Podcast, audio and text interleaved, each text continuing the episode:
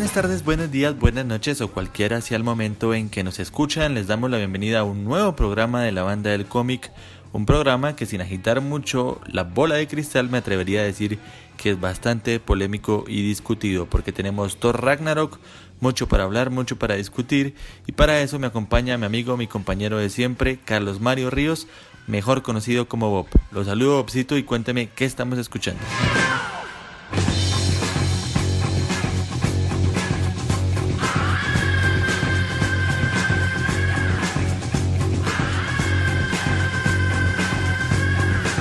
Bien, Carlitos, buenas tardes, noches, días, madrugadas.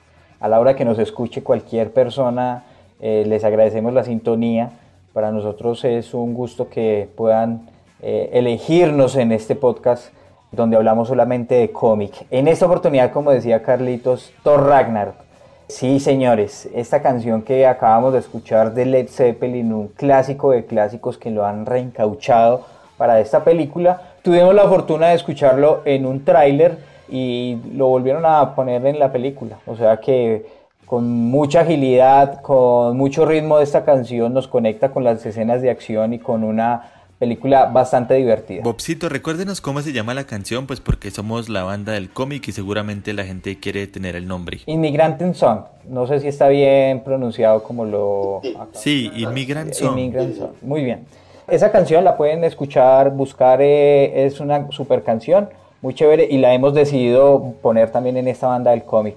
Así que Carlitos, sin más preámbulos, yo desde Manizales y ustedes de la bella capital de este país, Bogotá, eh, vamos a arrancar la polémica sobre este programa. Eh, hagamos la aclaración, si estamos escuchando este programa es porque ya vimos la película y si no la hemos visto es porque mm, vamos a sentir mucho spoiler en este programa.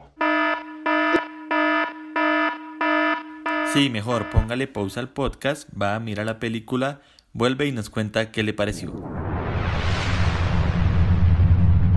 Sí, aunque yo hago referencia, a mí me gusta eh, ver, escuchar, leer referencias de la película, gente que ya la ha visto, porque me gusta irme como documentado, aunque hay gente que dice que se tira la película completamente, pero se trata de gustos. Así que, sin más preámbulos y después de haber sonado las alarmas de spoiler, eh, vamos a arrancar. Carlitos, empecemos por lo más complejo. ¿Qué nos pareció el humor? ¿Fue demasiado? ¿Mucha comedia? Ya estábamos acostumbrados a ver a un Thor eh, divertido, pero ¿qué tal le pareció en esta oportunidad?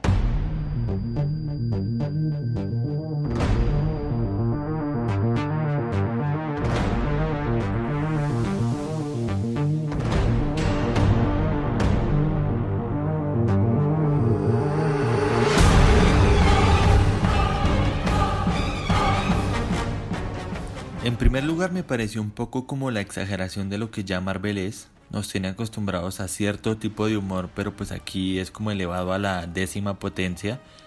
Recordemos que este universo extendido de Marvel arrancó con Robert Downey Jr. y él le imprimió a todo lo que sería el universo extendido una especie de humor, pero aquí ya con Thor Ragnarok lo llevan un poco más lejos. Digamos que hay chistes todo el tiempo y el que lo entendió así seguramente lo va a disfrutar porque es una película entretenida, pero el que no, no la va a disfrutar y le va a parecer que abusa de la comedia y del chiste. También me parece importante decir o confesarles más bien que cuando yo comencé a ver la película, por ejemplo en la escena en la que está Thor hablando con Surtur y empieza como a darse vueltas y se interrumpe la conversación, a mí me costó esas bromas, como que no me entraban, como que no lograba hacer clic con la película. Sin embargo, después ya va mejorando un poco el humor, sobre todo por ejemplo la parte con Hulk, me pareció como de las mejores partes en cuanto al humor que tuvo la película. Lo otro es que esta película prácticamente le compite en humor a Guardianes de la Galaxia. Y la pregunta aquí es, ¿son estos personajes de Thor Ragnarok diseñados para ese tipo de humor? Así que yo creo que la discusión está abierta.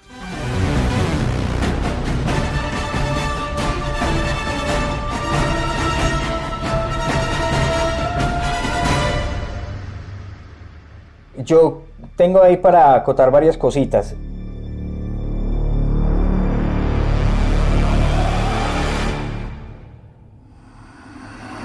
primero quiero decirle a la gente que si la gente va a encontrar una película, a sentarse a ver en el cine una película divertida, lo cumple el objetivo.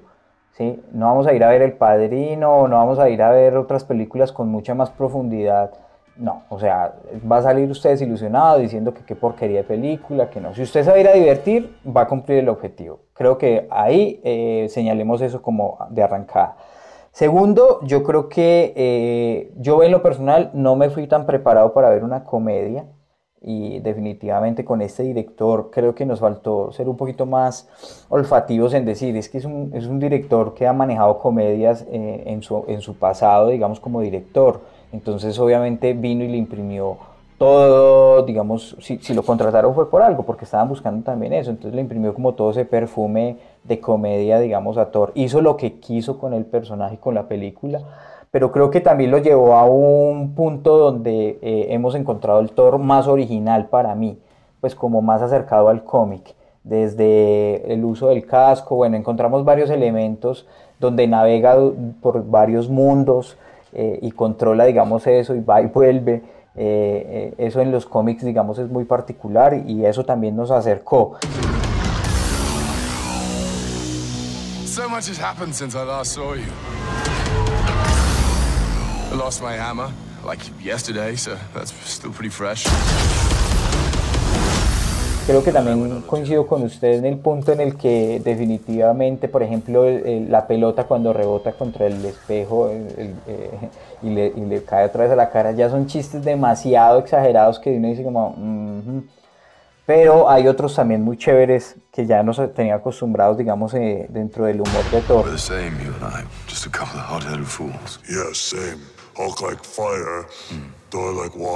Eh, me parece que también ese encuentro con, con Hulk fue importantísimo y, y, nos permitió ya ver a un Hulk mucho más evolucionado, de, de, lo cual vamos a hablar un poco más adelante y no me quiero como adelantar. Carlitos, ¿me quiere hacer una acotación antes de yo seguir haciendo otro apunte? Sí, ahora que usted hablaba del director de Taika Waititi, mm, una de las cosas interesantes de vivir en esta época y del intercambio en redes sociales fue que justamente le escribieron que por qué una película tan cargada de humor. Y él respondió a través de redes sociales diciendo como vivimos en una época con tantos problemas, con tantas cosas oscuras, que ustedes quieren que yo también haga una película seria pues no, yo le apuesto al humor y fue justamente eso lo que hizo.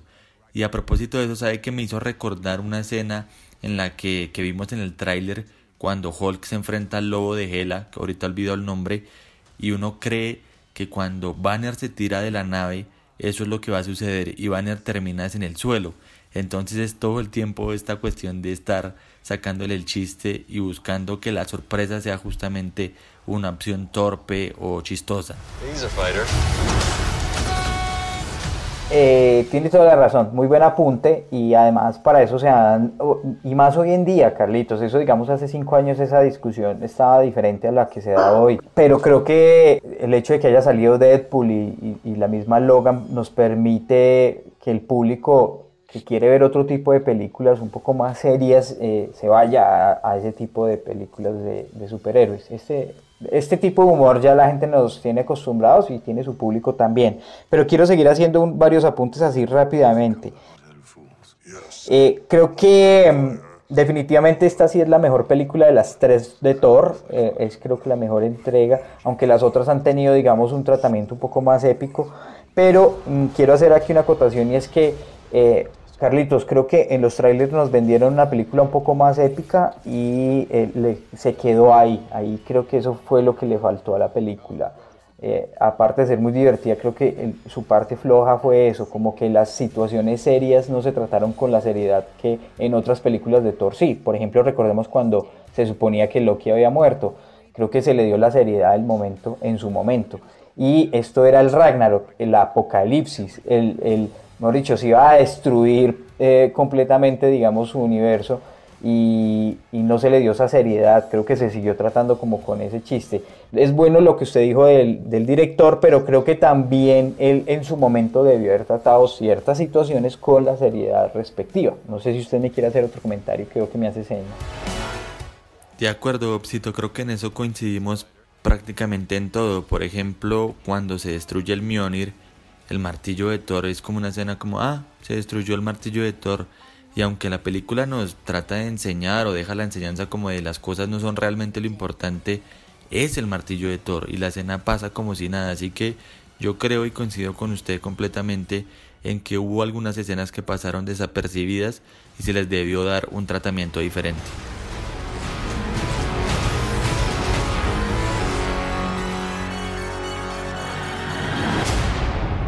Y lo otro aquí metiéndome en otro tema es ¿por qué no nos han mostrado el tráiler de Infinity War? Si se suponía que no lo hacían porque hacía spoiler de Thor Ragnarok, realmente no entiendo cuál es el spoiler en Thor Ragnarok. ¿Por qué no hemos podido ver el tráiler de Infinity War?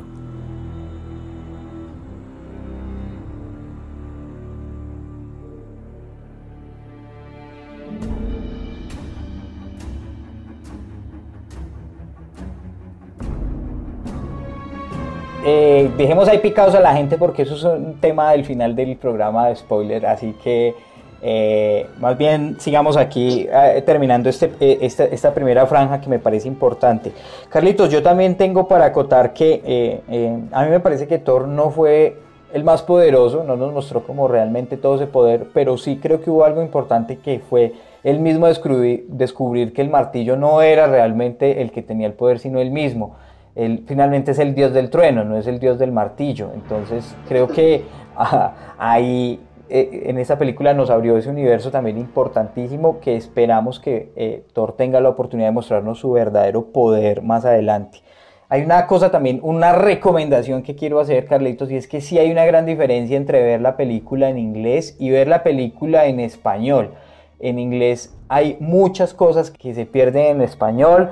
Recomendamos a la gente que no la ha visto que la vea. Y si usted la vio en español, vaya y la vea en inglés porque creo que hay un 50 en 60% de la traducción. Es exagerado en esta película de que se ve la diferencia. Así que los invitamos a que la vean en inglés. Eh, Carlitos me quiere hacer otro apunte. ¿Quieres que ah, ustedes entiendan? Eh, porque es que Carlitos y yo nos vemos por Skype. Entonces para poder grabar el programa y como no estamos eh, obviamente al lado, tenemos que estarnos viendo, entonces vemos, nos vemos por Skype y lo grabamos y él me hace señas, entonces yo obviamente le doy paso a él.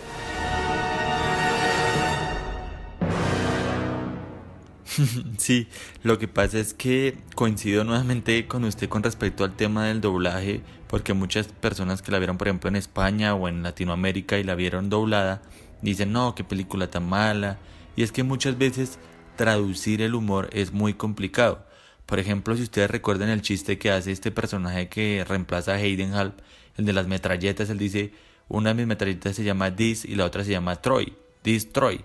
Entonces ahí hay un chiste, pero traducirlo no siempre sale bien, así que la recomendación es perfecta de ir a verla realmente en inglés, igual que con Spider-Man Homecoming, si no siempre se va a sentir forzado. Bobcito, pero ¿qué le parece si ahora hablamos un poco de los personajes y del tratamiento que se hizo sobre ellos? Por ejemplo, ¿le gustó la villana? ¿Le gustó Hela?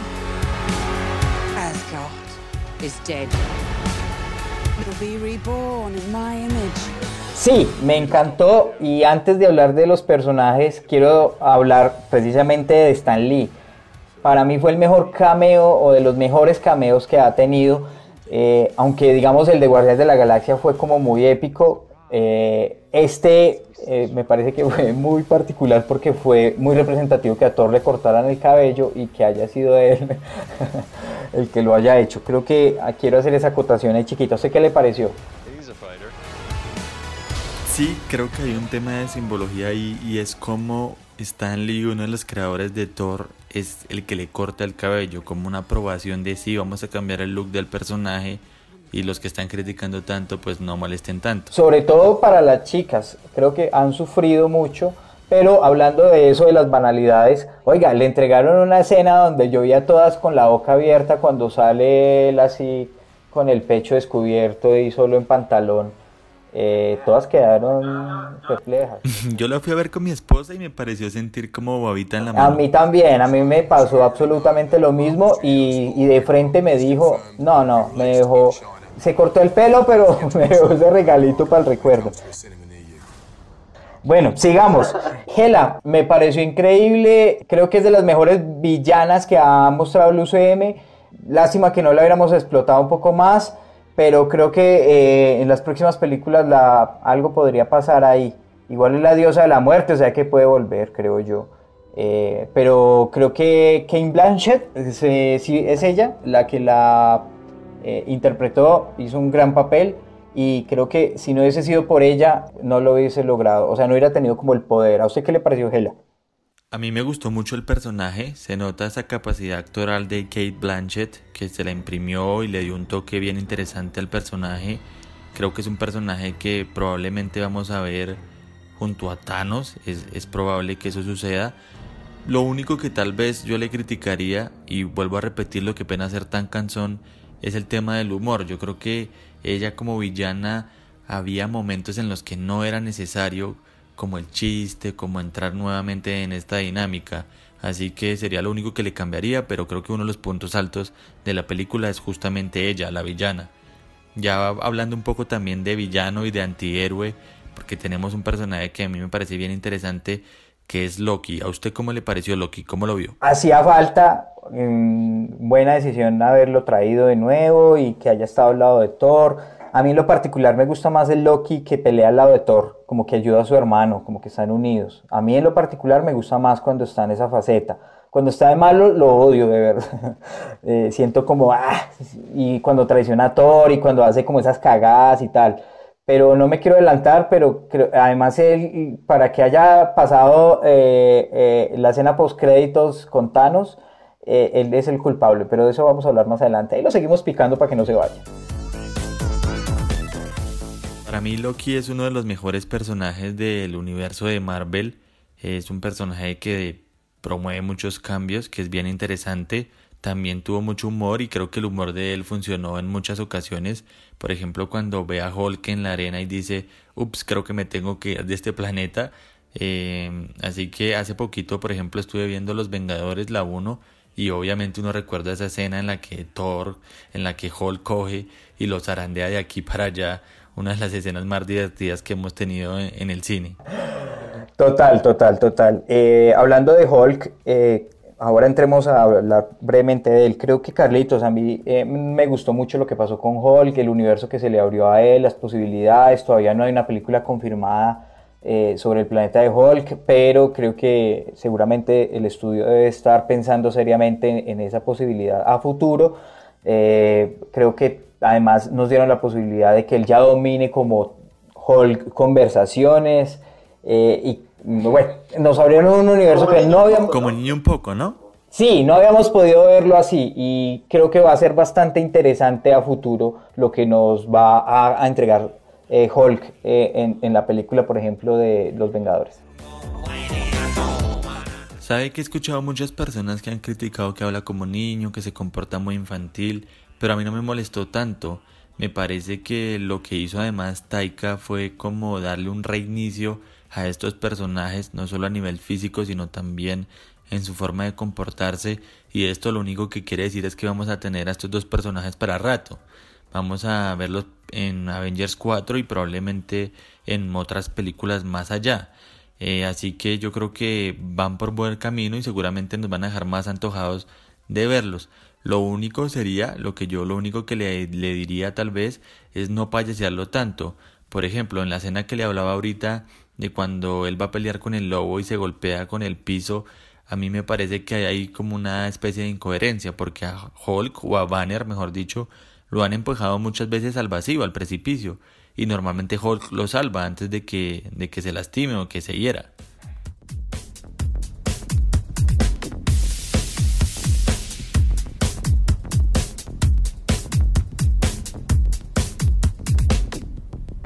Aunque, aunque ahí yo quiero decir, Carlitos, que también justificándolo, y es que él también venía de una transformación donde había durado mucho en ser Hulk, eh, durante mucho tiempo permaneció ahí metido y por fin había como que vuelto a ser Bruce y, tal vez volver a ser, o sea, en ese momento no fue como tan fácil dominarlo, tal vez creo yo como está tratando de dominar, eh, salir y volver a entrar fácilmente. Y creo que al final él lo logra, ¿no? Como que logra dominar ya eso.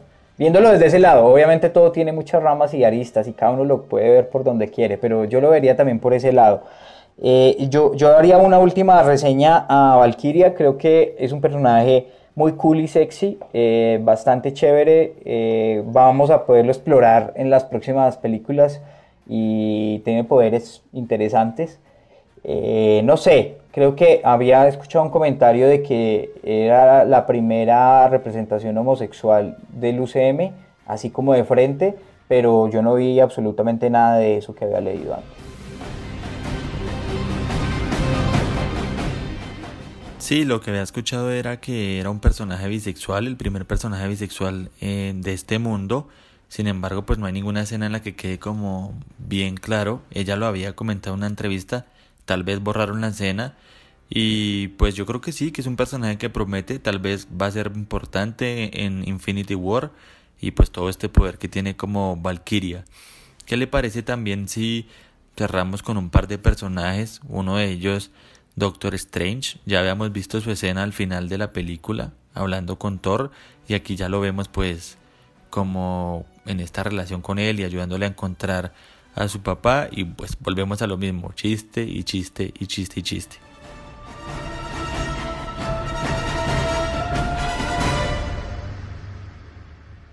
Sí, a mí me gustó mucho, pero lo que más me gustó es que creo que demostró como muy fácil que tiene unos grandes poderes. O sea, va a darle una gran mano a, la pelea con Thanos. Esa es una de las cosas que más vale la pena resaltar y es que ya vemos a un Doctor Strange con un dominio más amplio de la magia. Así que va a ser muy interesante. Y cerremos si le parece con Thor y este cambio que tuvo el personaje. Un cambio radical en mi opinión. Yo creo que eh, lo hacen como para darle un nuevo protagonismo a Thor Thor venía de una especie de ausencia porque no estuvo en Civil War y, yo creo que no sé si sea el rumbo correcto, pero sí creo que le da un nuevo aire a este personaje que muchos consideran que también está relegado en los cómics y pues ya veremos qué pasa y qué rumbo toma este personaje. ¿Cómo lo vio usted? Eh, Carlitos, no se nos puede pasar un super personaje, el Grandmaster, o sea, eh, gran, gran personajazo eh, del cual hablaremos también en, eh, en, los postcréditos, pero creo que nos deja abierto a un personaje que va a poder estar más adelante también en el UCM, del que le van a poder sacar gran provecho. Querían como mirar cómo impactaba y creo que les fue bien y sacaron unos buenos resultados y ahora le van a poder dar un poco más de protagonismo. Y creo que además el postcrédito es por algo que sucede, algo va a pasar ahí también con él, no es gratis que haya sucedido, pero ya vamos a hablar de eso. Creo que ya llevamos 20 minutos de un análisis bastante extenuante, Carlitos, y esta banda del cómic, esos músicos me hacen señas que, ¿qué papá? Me trajo acá y no me va a poner a tocar. ¿Con qué vamos? Claro que sí, vamos con una canción que justamente se llama Grandmaster Jam Session, que hace parte también de la banda sonora de Thor Ragnarok. Eh, una banda sonora que recordemos está compuesta por Mark Mothersbaugh. Así que los dejamos con esta gran canción y ya volvemos.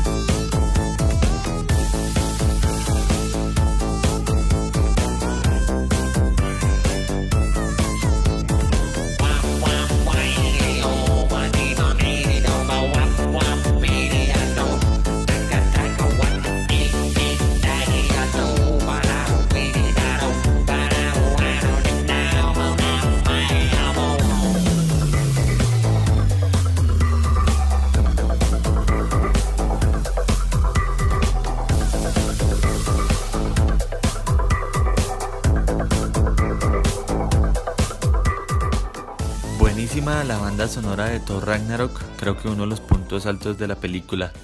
Bueno, Opsito, la verdad nos hemos alargado bastante, hemos echado mucho carreta hoy, mucho para comentar y discutir, pero ¿qué le parece ahora si hablamos de las escenas postcrédito? Me encanta. Bueno, pues tenemos dos escenas postcrédito. La primera nos muestra a Thor y a Loki que están en esta nave en la que escaparon y están hablando sobre ir a la Tierra y Loki le pregunta si es buena idea ir a la Tierra. Recordemos pues que él fue el invasor en Avengers 1 y pues tiene una relación ahí conflictiva y cuando están teniendo esta conversación aparece una nave gigantesca en la parte de atrás de ellos y pues sorprende a todos. ¿De quién es esta nave, Bobcito?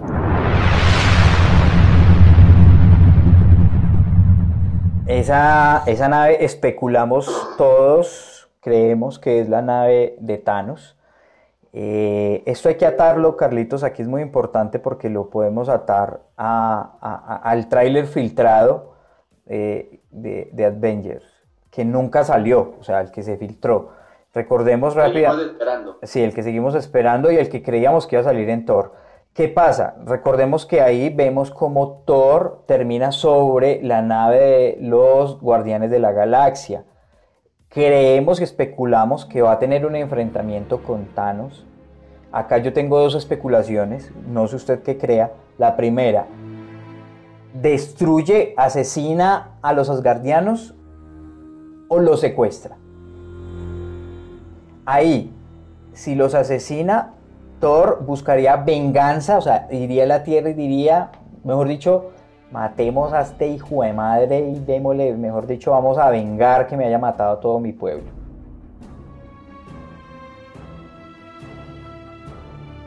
O lo secuestra y lo que él va a hacer es luchar por liberarlos. Eh, esa es mi teoría. ¿Usted qué cree? Uy, pues yo creo que si llega Thanos a asesinar a Asgard, que sería como asesinar a un pueblo completo, sería un inicio brutal para Infinity War, sería un comienzo lleno de tensión y, y con mucho dramatismo, así que no estaría tan seguro de eso. Lo que yo sí creo es que Loki o va a traicionar nuevamente a Thor o va a ser una especie de infiltrado en la Orden Oscura, porque recordemos que cuando él está en este proceso de convocar a Surtur, él pasa por enfrente del Tesseracto, que es una gema del infinito, y pues yo creo que lo, lo toma, así que yo creo que Thanos está ahí en esa escena post crédito que vemos es porque va a recoger esa gema del infinito y ahí va a comenzar pues a unirlas todas, así que no sabría si Loki va a ser como nuevamente el antihéroe o si realmente va a estar al servicio de Thanos. Yo, yo tengo una teoría ahí, ¿no? Y él fue, claro, usted sí hace referencia a esa escena donde él la mira como, wow. Yo creo que él se lleva esa, eh, esa gema y lo que hace es que Thanos pues obviamente como las está buscando y como él las lleva ahí, ¿sí? Eh, es como un rastreador, digámoslo así, eh, es como ubica, digamos, la nave de los Asgardianos y pasa esto. Entonces es por culpa de Loki, que era lo que decía al inicio, como en la mitad del programa, eh, por culpa de él, obviamente es que va a suceder lo que va a suceder con los Asgardianos. esa es la primera escena post créditos, me parece que es interesantísima. lo que sí nos, o sea, tal vez Carlitos vamos a hacer la aclaración. No, no son las escenas postcréditos que nos han entregado en otras películas, que wow, sí, o sea, espectacular, pero sí nos abre claramente el universo eh, a la película de la Guerra del Infinito. Eso sí es claro. Sí, efectivamente habrá que ver pues cuál es el papel que juega Loki. Como usted lo dice, tampoco las escenas postcréditos nos dan muchas pistas. Eh, y también pues nos quedamos con las ganas de ver en Thor Ragnarok dónde está la gema que falta, porque se especuló mucho que estaba de pronto con Heidenhall, pero tampoco se confirma ni tampoco sabemos el paradero de esa gema. Así que falta esperar y conecto con una cosa que decía al comienzo del programa y es lo del tráiler de Infinity War. No entiendo cuál fue el misterio con el tráiler, cuál era el supuesto spoiler o si el spoiler era que Asgard iba a quedar destruido o no sé usted cómo la vio. Yo creo que más adelante tendremos esa respuesta y obviamente la analizaremos a profundidad como lo hicimos hoy en la banda del cómic. Eh, Carlitos, eh, la última escena post créditos, ¿cuál fue?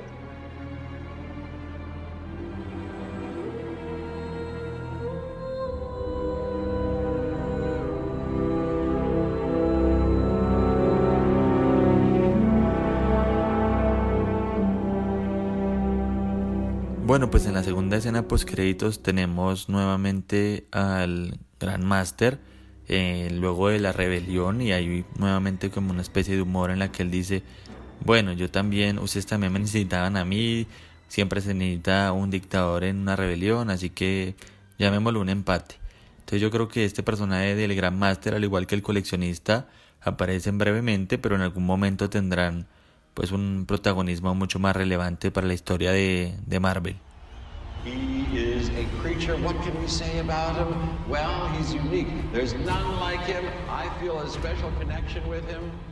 Sí, sí, sí, total, total. Creo que fue una buena manera de introducirlo porque es un personaje poderoso que solamente quiere divertirse. Y pues por ser comedia, Thor, bueno, tal, eso me parece que fue chévere. Oiga, Carlitos, le voy a preguntar algo antes de despedirnos. ¿A usted cómo le pareció el enfrentamiento entre Thor y Hulk? ¿Sí cumplió las expectativas?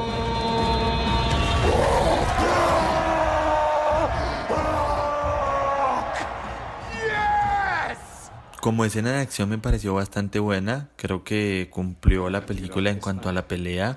Son dos de los personajes más fuertes del universo de Marvel y creería yo que la película nos hace una especie de trampa porque no nos termina diciendo quién ganó, porque al parecer Thor ganó, derrota a Hulk, pero cuando le activan ese chip que tiene en el cuello pues termina perdiendo, así que es como que no nos quieren decir realmente quién ganaría en una batalla de verdad pero creo que cumple, cumple la batalla, es una muy buena escena de acción.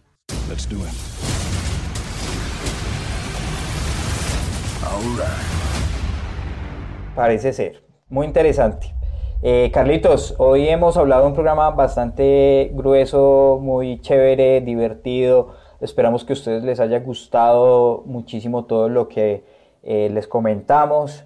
Eh, y bueno, nada, pues yo creo que nos vemos en la próxima entrega que es en poquitos días de Liga de la Justicia. Aprovechemos para invitar a la gente a que nos escriba a nuestras redes sociales, también lo pueden hacer en el correo bandadelcomic.gmail.com con sus teorías, sus comentarios, sus sugerencias de temas y ya si quieren hacerlo a nuestras redes sociales pueden hacerlo también. ¿Cuáles son sus redes sociales, Bobcito? Eh, arroba Carlos Mario Ríos en Twitter. A mí me pueden encontrar en arroba Sargan18 con S, arroba Sargan18.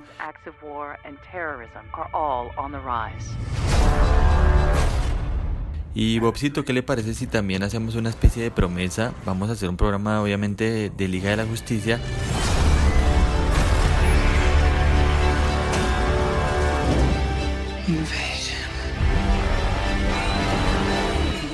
pero luego podríamos hacer un ejercicio de las mejores películas del año. Hemos tenido películas como Logan, que para mí fácilmente podría estar en el podio, Wonder Woman, Spider-Man, muchas películas, así que también lo podemos hacer así. ¿Algo más para decir?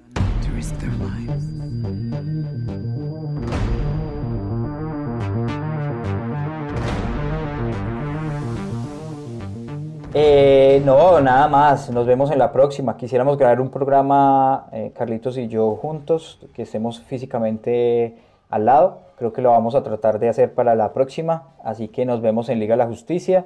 Eh, y Carlitos nos dejará con la banda que está que se toca ya la última canción de despedida. Por mi lado, me despido de Manizales con una deliciosa taza de café y Carlitos, desde Bogotá, ¿con quién nos deja? Bob, gracias por la compañía. Por ahora los vamos a dejar con algo de música, una última pista que se llama Arena Fight, también de Thor Ragnarok. Eso fue todo por esta ocasión. Gracias por la compañía y nos vemos en una próxima ocasión con las notas de la banda del cómic.